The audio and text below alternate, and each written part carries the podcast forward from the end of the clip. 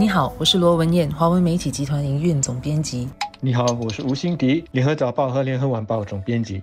由劳资政三方组成的全国工资理事会，在上星期五发布了最新一轮的工资指导原则，重点建议包括雇主该如何配合业绩的好转，恢复员工原来的薪资，确保低薪员工取得持续收入增长，还有通过培训和创新来实现工作和劳动力提升。其中，关于低薪收入员工的建议是最为重要和显著的。工资会建议雇主为总月入少过两千元的员工加薪百分之四点五到百分之七点五。增加的幅度要至少七十块钱到九十块钱，这是为了确保低薪收入员工的工资增长能够赶超工资中位数的增幅。低收入员工是这一两年来特别备受关注的群体，这也是工资会第一次在指导原则中提出针对低薪员工渐进式薪金模式的具体建议，并且改用总月入少过两千元作为低收入的基准点。之前的定义是基本月薪少过一千四百元，将低收入员工的定义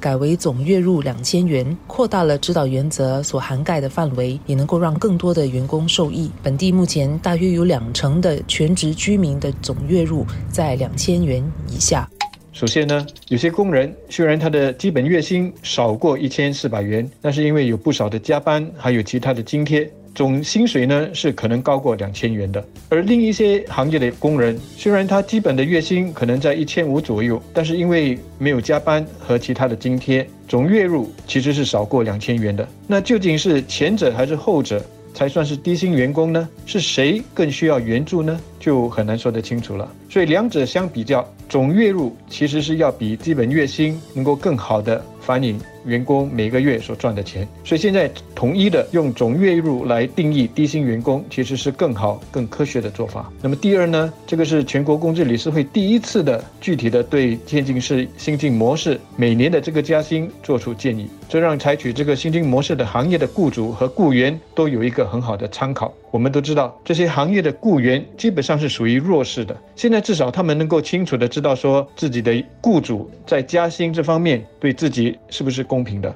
是不是有在遵守，或者是至少参考工资理事会所提出的建议？换句话说，那些在采取渐进式模式行业工作的人，比方说那些清洁工人或者是保安人员等等，他们今年的加薪如果没有至少七十元的话，他们可以至少说首先去问一问他的老板，诶，为什么自己今年加薪呢没有达到七十元？那么如果得不到合理的理由，他们还可以向工会或者是人力部去求助。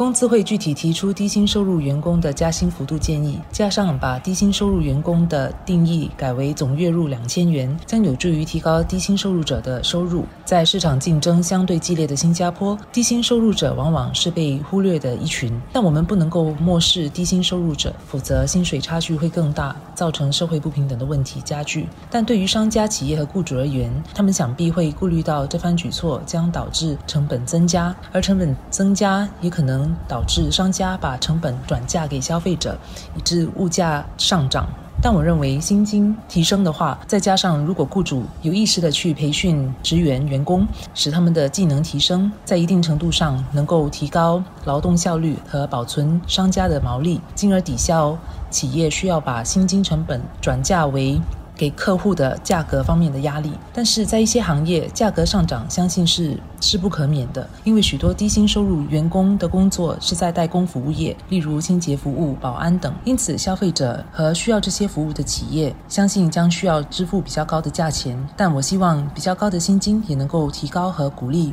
员工们提供更好的服务，让客户更愿意为更好的服务支付合理的价格。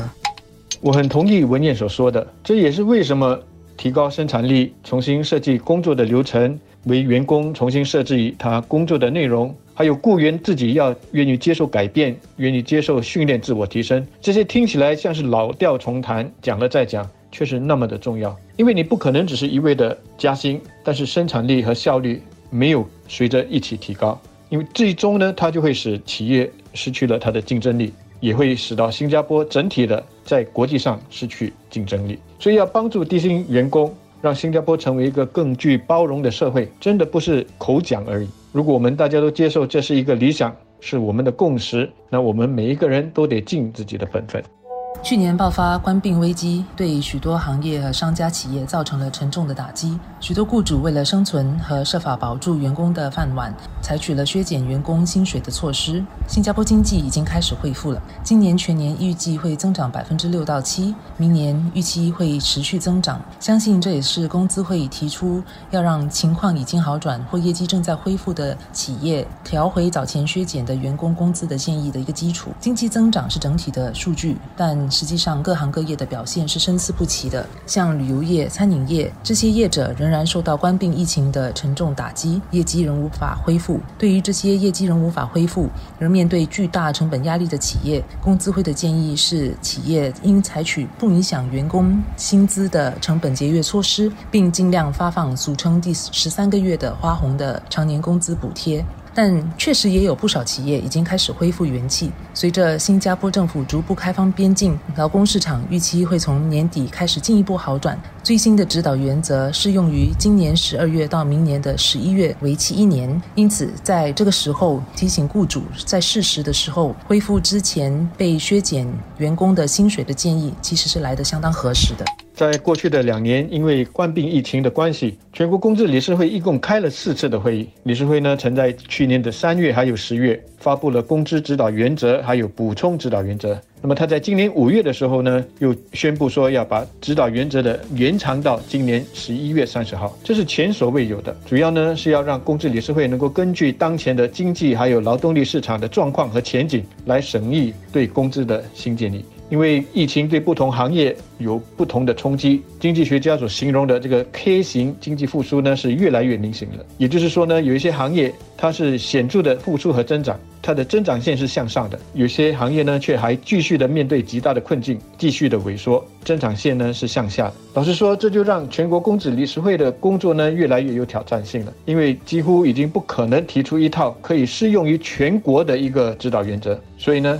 它只能够尽量的。给予一个比较具弹性的一个指导原则。你如果是这样的情况，那么你就应该这样子做；你如果是那样的情况，你就应该那样的做。但弹性的这种指导原则就会给人家一个空间去自我解读。一些雇主其实未必是受到冲击的，他就可以利用这个弹性的指导原则来辩说：哦，自己其实日子很难过，所以不需要给员工加薪。公司理事会现在负起为渐进式薪金的模式提供加薪建议的这个责任，这可以说是与时俱进。适时的更新了自己的使命，但是对于整体的行业来说，他要怎么让自己的薪金指导原则不会太过具体而变成太僵硬，很难去遵守和采纳，或者是呢另一个极端太过灵活而变成是泛泛之谈，失去了参考价值。我想这是劳资政三方需要去深入探讨的课题了。